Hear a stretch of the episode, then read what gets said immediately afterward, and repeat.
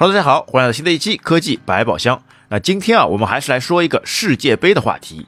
那么，二零二二卡塔尔世界杯啊，在球场外呢，也创造了很多的新纪录，那出现了很多的高新科技，那才使得球迷可以在现场或者是电视机前畅快淋漓的欣赏精彩绝伦的比赛。那虽然本届世界杯上啊并没有中国队的身影，但还是啊存在很多的中国元素。那像很多的建筑呢都是由中国制造，很多的奖杯、摆件，甚至是足球都是 made in 义乌。那更有啊中国的裁判也出现在赛场的周围。那其实细心的你啊一定也会发现，那么就算在球场上也会有非常多的中国汉字，哎，那就是球场四周的围栏广告牌。那在液晶显示器的驱动下，能够看到非常多熟悉的中文，那令人印象深刻。那相比奥运会啊，男足世界杯的商业味呢会更浓，那更像是一场全球的狂欢节。那全世界荷尔蒙爆棚的三十二支国家队啊，捉对厮杀，斗智斗勇，那上演连续一个月的速度与激情，那被誉为啊是和平年代的世界大战。那么，二零二二年的卡塔尔世界杯呢，更是吸引了全球超过五十亿的观众，那创下了观看人数的新纪录。那么，在奥运会赛场上呢，不允许出现广告牌，但是呢，在世界杯的舞台周围是可以广告牌林立的。那这样啊，一场商业大 party 不仅吸引眼球，而且吸睛，那是商家的必争之地。那所以啊，这一次我们就来盘点一下卡塔尔世界杯上的那些广告。那么首先啊，肯定要从中国广告开始说起。那第一个呢，一定要说一下是赞助了世界眼球的品牌海信。哎，海信的口号，哎，中国第一，世界第二。那么这个口号真的是给我们国家赚足了面子啊。那虽然说这个口号呢不是指的足球，而是海信的电视机，但还是要足见中国品牌在某些场合下的地位啊。那为此啊，这句话呢还引起了很多的争议啊。那海信后面呢还不得不把广告语啊换成了“中国制造，一起努力”。而这句话呢，又是体现出了中国品牌的一种集体突围、群体崛起的意识。那么中国制造呢越来越牛，那三星呢也正式承认了海信的竞争力啊。那么看来这个出货量世界第一的三星，哎，也有了危机意识。但还好啊，这是在海外。那如果放在国内啊，这句广告语啊，这直接违反了广告法啊，那分分钟啊是要被下架的了。那么下一个万达，那万达文旅呢也是非常显著的广告。那作为万达旗下的旅游项目，那这次呢依旧登上了世界杯的舞台。那要知道，万达集团的王健林啊是非常喜欢足球项目的啦。那么其他的国内品牌呢？还有做手机的 vivo，做奶饮的蒙牛，做电动车雅迪，做猎头的 BOSS 直聘，那都有出现。那么这些品牌啊，还都是完完全全用中文打出品牌的名字，那彰显着中国企业的核心竞争力。那聊完了国内的品牌啊，那么再来聊聊全球化知名的品牌。那像可口可乐、阿迪达斯、Visa、麦当劳呢都有出现。那这里啊特别要提一下麦当劳。那除了用英语打出的 McDonald's 之外啊，那你还能发现啊，它还用了阿拉伯语以及西语系。那最重要的呢，还是使用了中文的麦当劳。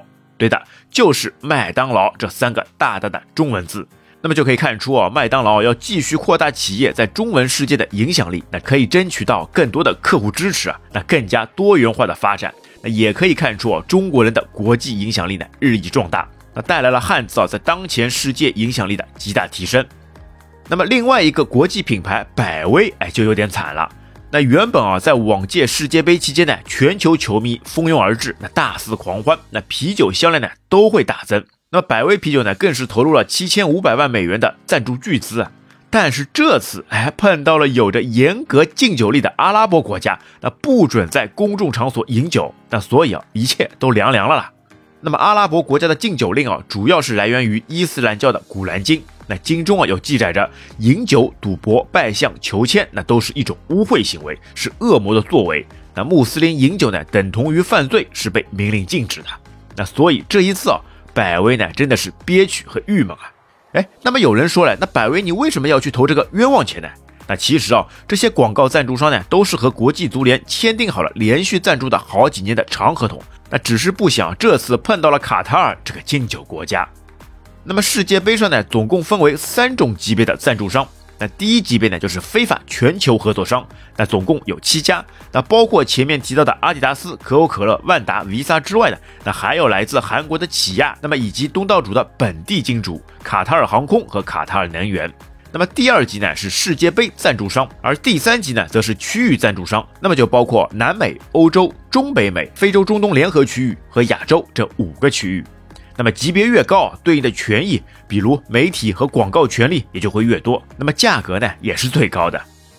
那么其他的赞助商啊，还包括在线教育巨头来自印度的 Bezos，那么虚拟加密货币的 Crypto 点 com，来自墨西哥电信的 Carlo，来自巴西的 Newbank 巴西数字银行，那还有可持续农业产品和解决方案的 UPL。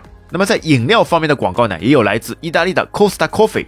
还有做高端水品牌的 Smart Water 功能性饮料 Powerade，那美汁源果粒橙 Minute Maid 等等。那么上面这三个品牌呢，都是隶属于可口可乐公司的。那当然啊，还包括一些阿拉伯语或者是其他不认识的语言打的广告牌。那这个呢，就无从查证了。那么自从啊，中国英利那代表中国企业首次出现在二零一零年的南非世界杯后呢，中国企业就开始频繁的在世界舞台上曝光。那么根据总部位于伦敦的数据分析和咨询公司 Global Data 的数据啊，那么本届世界杯的中国企业啊，已经累计投入高达十三点九五亿美元的赞助费，那已经成为本届世界杯的最大赞助商，那超过了美国赞助商的十一亿美元。那么相信啊，在之后的世界舞台上，一定呢会有越来越多的中国企业出场。啊，那好了，各位听友，在后续的四分之一比赛当中，细心的你可以去发现一下那些广告牌吧。好，那本期节目就到这边，感谢大家收听，我们下期再会，拜拜。